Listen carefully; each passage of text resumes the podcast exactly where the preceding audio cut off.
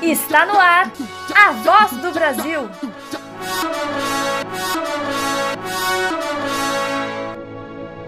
A voz do Brasil.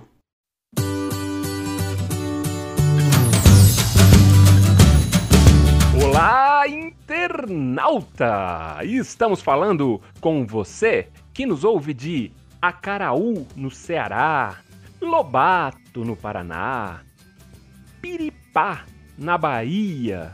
Você que já dançou muito com Menudo, Dominó, Ciclone, N sync, Backstreet Boys, Spice Girls. É, pode parar, porque não vai ter nada disso por aqui.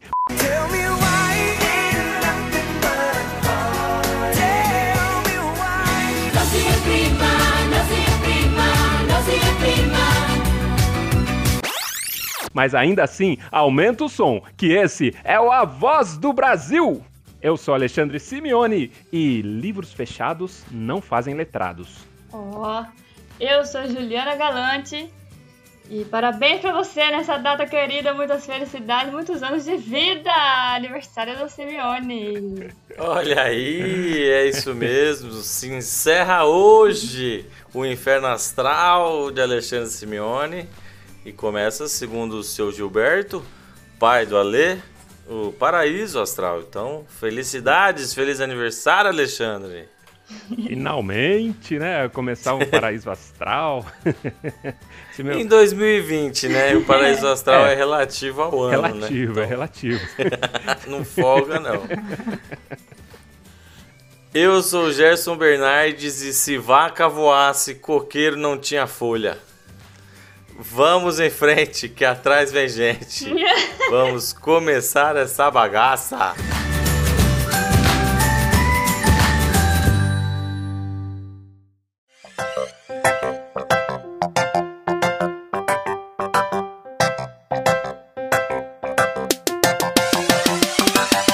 E agora, uma notícia bacana pra Dedéu.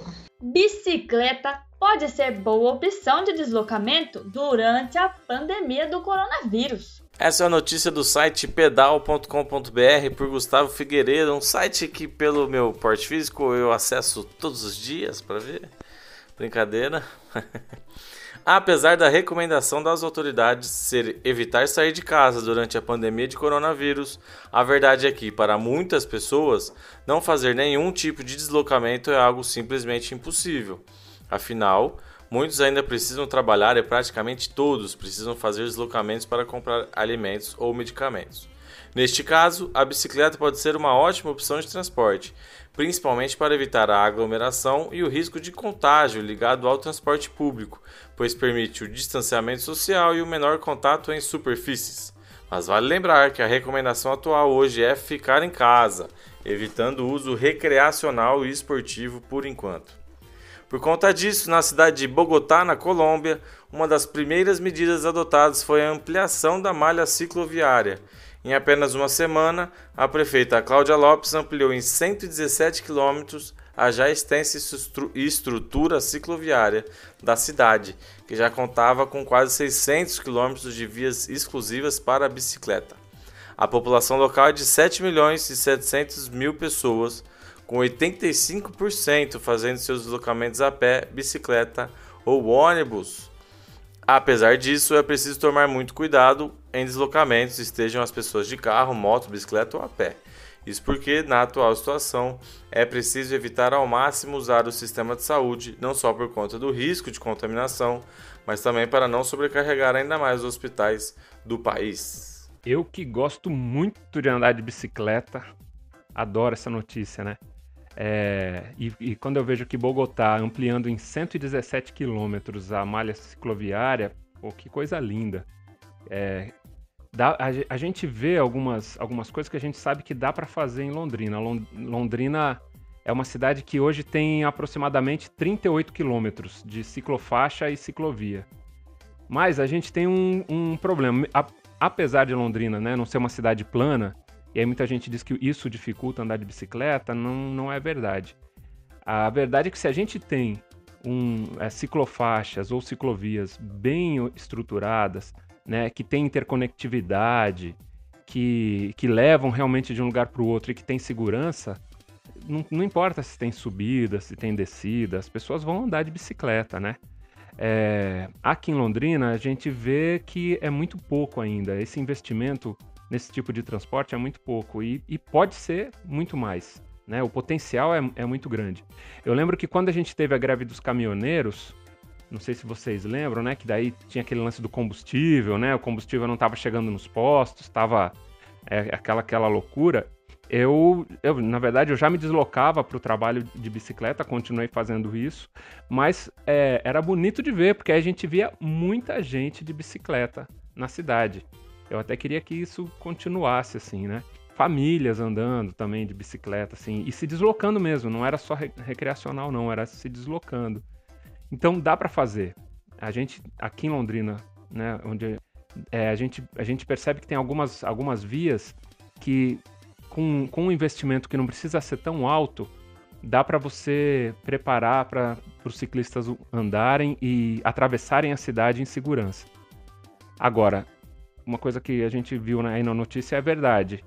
Você tem que tomar muito cuidado, principalmente hoje, porque hoje ninguém quer ir para o hospital, né? Então, andar de bicicleta com bastante cuidado, porque tem alguns motoristas realmente que, né, não...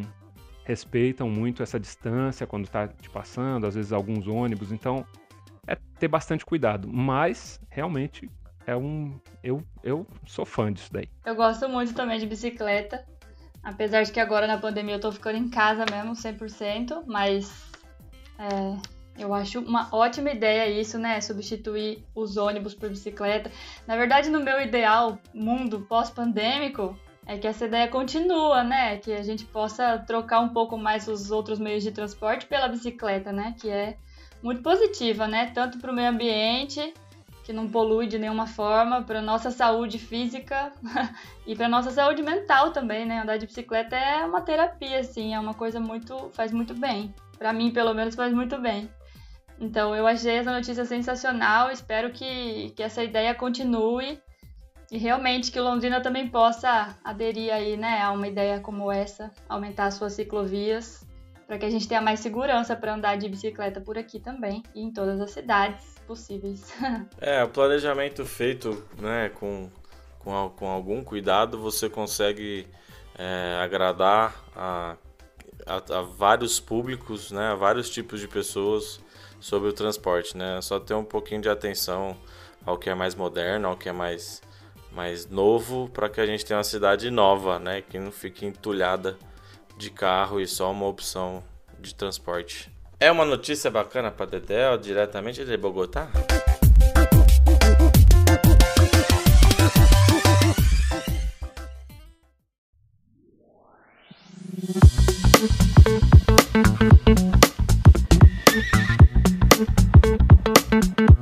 Tá na hora do quadro Notícia Ruim? Chega logo. Mas veja o lado bom. Quebrando todas as barreiras, o doutor mais jovem do Brasil é negro e filho de pedreiro e costureira. Essa é uma notícia do site Hype... Hype... Hype como falar isso, meu Deus? Happiness. Happiness? Happiness. Sempre que eu tenho tanto medo de falar as palavras em inglês. Aprende com o Alexandre, é na confiança. Você fala e vai que vai. É, eu não tenho confiança em nada. Eu sou uma cagona com as palavras.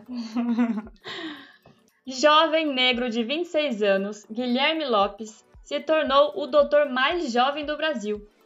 Filho de pedreiro e costureira, o universitário teve uma tese de doutorado em biologia aprovado pela U F P I em, pa- em Paranaíba, no Piauí. A tese é fruto de oportunidades alcançadas em, funções, em função de programas de ações afirmativas e de incentivo à pesquisa, como Ciência Sem Fronteiras. Foi por meio da bolsa que Guilherme, natural de Piriri... Opa! Natural de Piripiri, no Piauí, teve a oportunidade de passar um ano na Espanha, aperfeiçoando sua pesquisa no, de... no Departamento de Farmacologia da Universidade de Sevilha. Aluno Sevilha. de escola... Sevilha? Agora que eu fui com confiança, eu errei.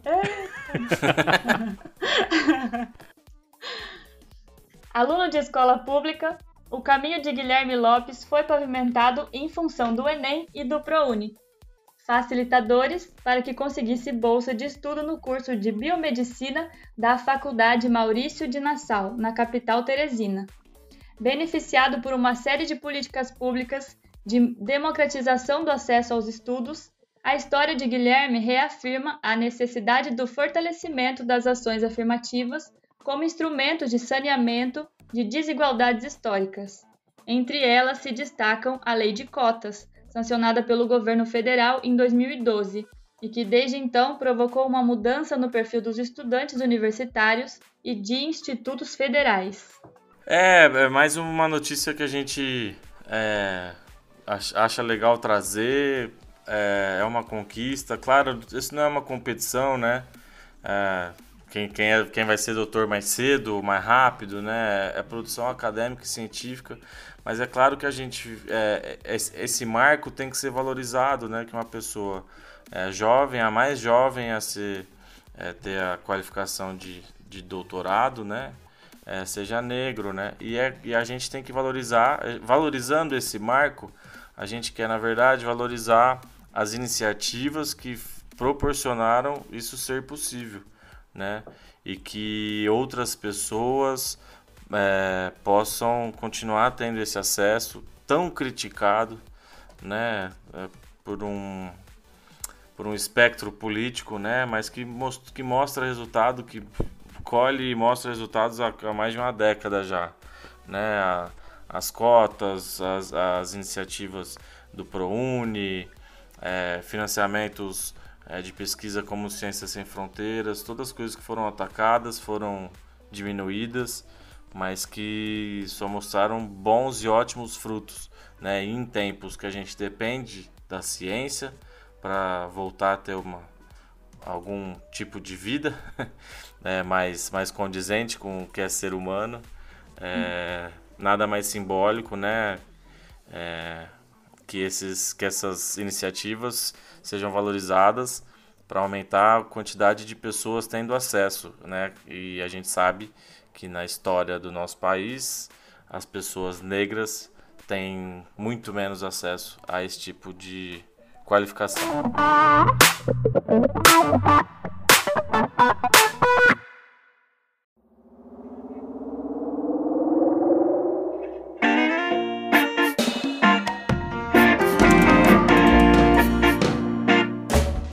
Meu filho, escuta a voz da razão. Livro Amiga Ursa, da Rita Lee. E a indicação de hoje é da palhaça Adelaide. É, a Rita Lee já se aventurou no mundo dos livros antes, mas dessa vez ela se voltou a uma das pautas mais importantes de sua vida, a causa animal. A cantora e, comp- e, a cantora e compositora escreveu um livro infantil inspirado na história da ursa Rovena, que em dois mil e dezoito ficou conhecida como a ursa mais triste do mundo. Vítima de tráfico de animais, Rovena foi retirada da Sibéria e enviada ao Brasil, onde recebeu o nome de Marcha. Ela passou décadas sendo maltratada em circos e depois sobreviveu às altas temperaturas de Teresina, no Piauí, onde vivia em um zoológico. O ambiente escaldante era inapropriado para um urso que deveria morar em locais com temperaturas abaixo de zero. Marcha vivia triste e fazia movimentos repetitivos, comportamento típico de animais que foram treinados em circo. Sua vida mudou quando, em dois mil e dezoito, a ativista e protetora Luísa Mel, associações e O N Gs pelos direitos dos animais encabeçaram a transferência de Marcha para o Rancho dos Gnomos, um santuário no interior de São Paulo, onde tem a estrutura adequada para ser a morada da ursa, rebatizada de Rovena. As ilustrações do livro são de Guilherme Francini. É, esse livro eu já queria ler faz um tempo. Eu gosto muito da Rita Lee, de todo o seu trabalho, tanto musical quanto de ativista. E agora os livros dela também, né? E aí a Malu, minha amiga Malu, que inclusive é, gravou aqui para o podcast, o nosso quadro, é, ela leu o livro, lembrou de mim, assim, e daí me emprestou, né? Ela veio aqui, inclusive a gente acabou, se abraçou na cortina do abraço que eu fiz, que eu falei que ia fazer e fiz mesmo. Foi muito legal. E esse livro é, assim, ah, é, é muito emocionante, né? Pra mim, principalmente, que, que sou aí uma apaixonada por animais, é muito emocionante. Ele é curto, rápido a leitura, mas é de chorar, assim. Até fala no livro que é uma história triste com um final feliz, né? E realmente, é bem triste a história. É, o que eu gosto é porque é um livro infantil, mas é um livro infantil realista, assim. Ele conta a verdade pra criança de uma forma lúdica e bem especial, assim, né? É uma verdade que é triste, mas que chega... Bom, pelo menos pra mim, chegou de uma forma bem, bem fofa, assim. E... Ah, vale a pena ler. Ele é rapidinho e tem, uma, tem umas partes no meio que é pra criança pesquisar sobre... Eu gosto muito dessa ideia de contar a verdade para a criança, sabe? De não iludir ela com as coisas que são reais. Claro que contar com amor, com cuidado, né? Com paciência, mas para que ela saiba a realidade e possa, enfim, ter as, os pensamentos dela sobre aquilo, né? Então, é um livro que vale a pena ler, crianças e adultos. É muito emocionante e eu indico para todo mundo esse livro. E hoje nós temos uma indicação extra da Joyce, lá do Circo no Beco. É, vai rolar um pré-encontro de palhaças e circenses do Vale do Paraíba, do dia trinta ao dia dois de agosto, pelo YouTube Fuxico na Rede. É, serão várias artistas confirmadas que vão compor esse encontro. E também vai ter um espaço para as artistas que quiserem participar com elas, é, escrevendo uma, um número, uma cena de até três minutos para participar na rede aberta. Para se inscrever tem um link, um formulário, a gente deixa na descrição desse episódio. Tanto o formulário, quanto o link para o YouTube do Fuxico na Rede. É isso aí, pessoal. É isso aí, esse foi mais um episódio do nosso podcast A Voz do Brasil. Se você que está ouvindo a gente tiver algum livro legal para indicar e quiser mandar para a gente, manda no nosso e-mail, a voz do brasil podcast arroba gmail ponto com ou no nosso Instagram, A Voz do Brasil Podcast. Eu sou Juliana Galante. E a consciência tranquila é o melhor remédio contra a insônia. Tô, vou pensar na minha vida aí, que eu tô dormindo meio mal esses tempos aí. Eita, eita. Brincadeira. Tô dormindo super bem. O podcast A Voz do Brasil está no ar e nos seus agregadores de podcast toda segunda, quarta e sexta. Eu sou o Gerson Bernardes e mais um episódio que eu coletei meus ditados numa fonte inesgotável de ditados muito bons, meu amigo... Ricardo Melchior Pereira, de Tomazina, no Paraná, e esse é, o ditado é: não chore porque acabou, sorria porque aconteceu. Então não chore porque o podcast acabou, porque segunda-feira tem mais. Que lindo! Boa! Lindo! Eu sou Alexandre Simeone e vós que arrotais é porque fartinho estáis. Muito bom. Interrompe de novo, né? O podcast A Voz do Brasil é uma produção da Vila Triolé e palhaça Adelaide. Tchau! Tchau!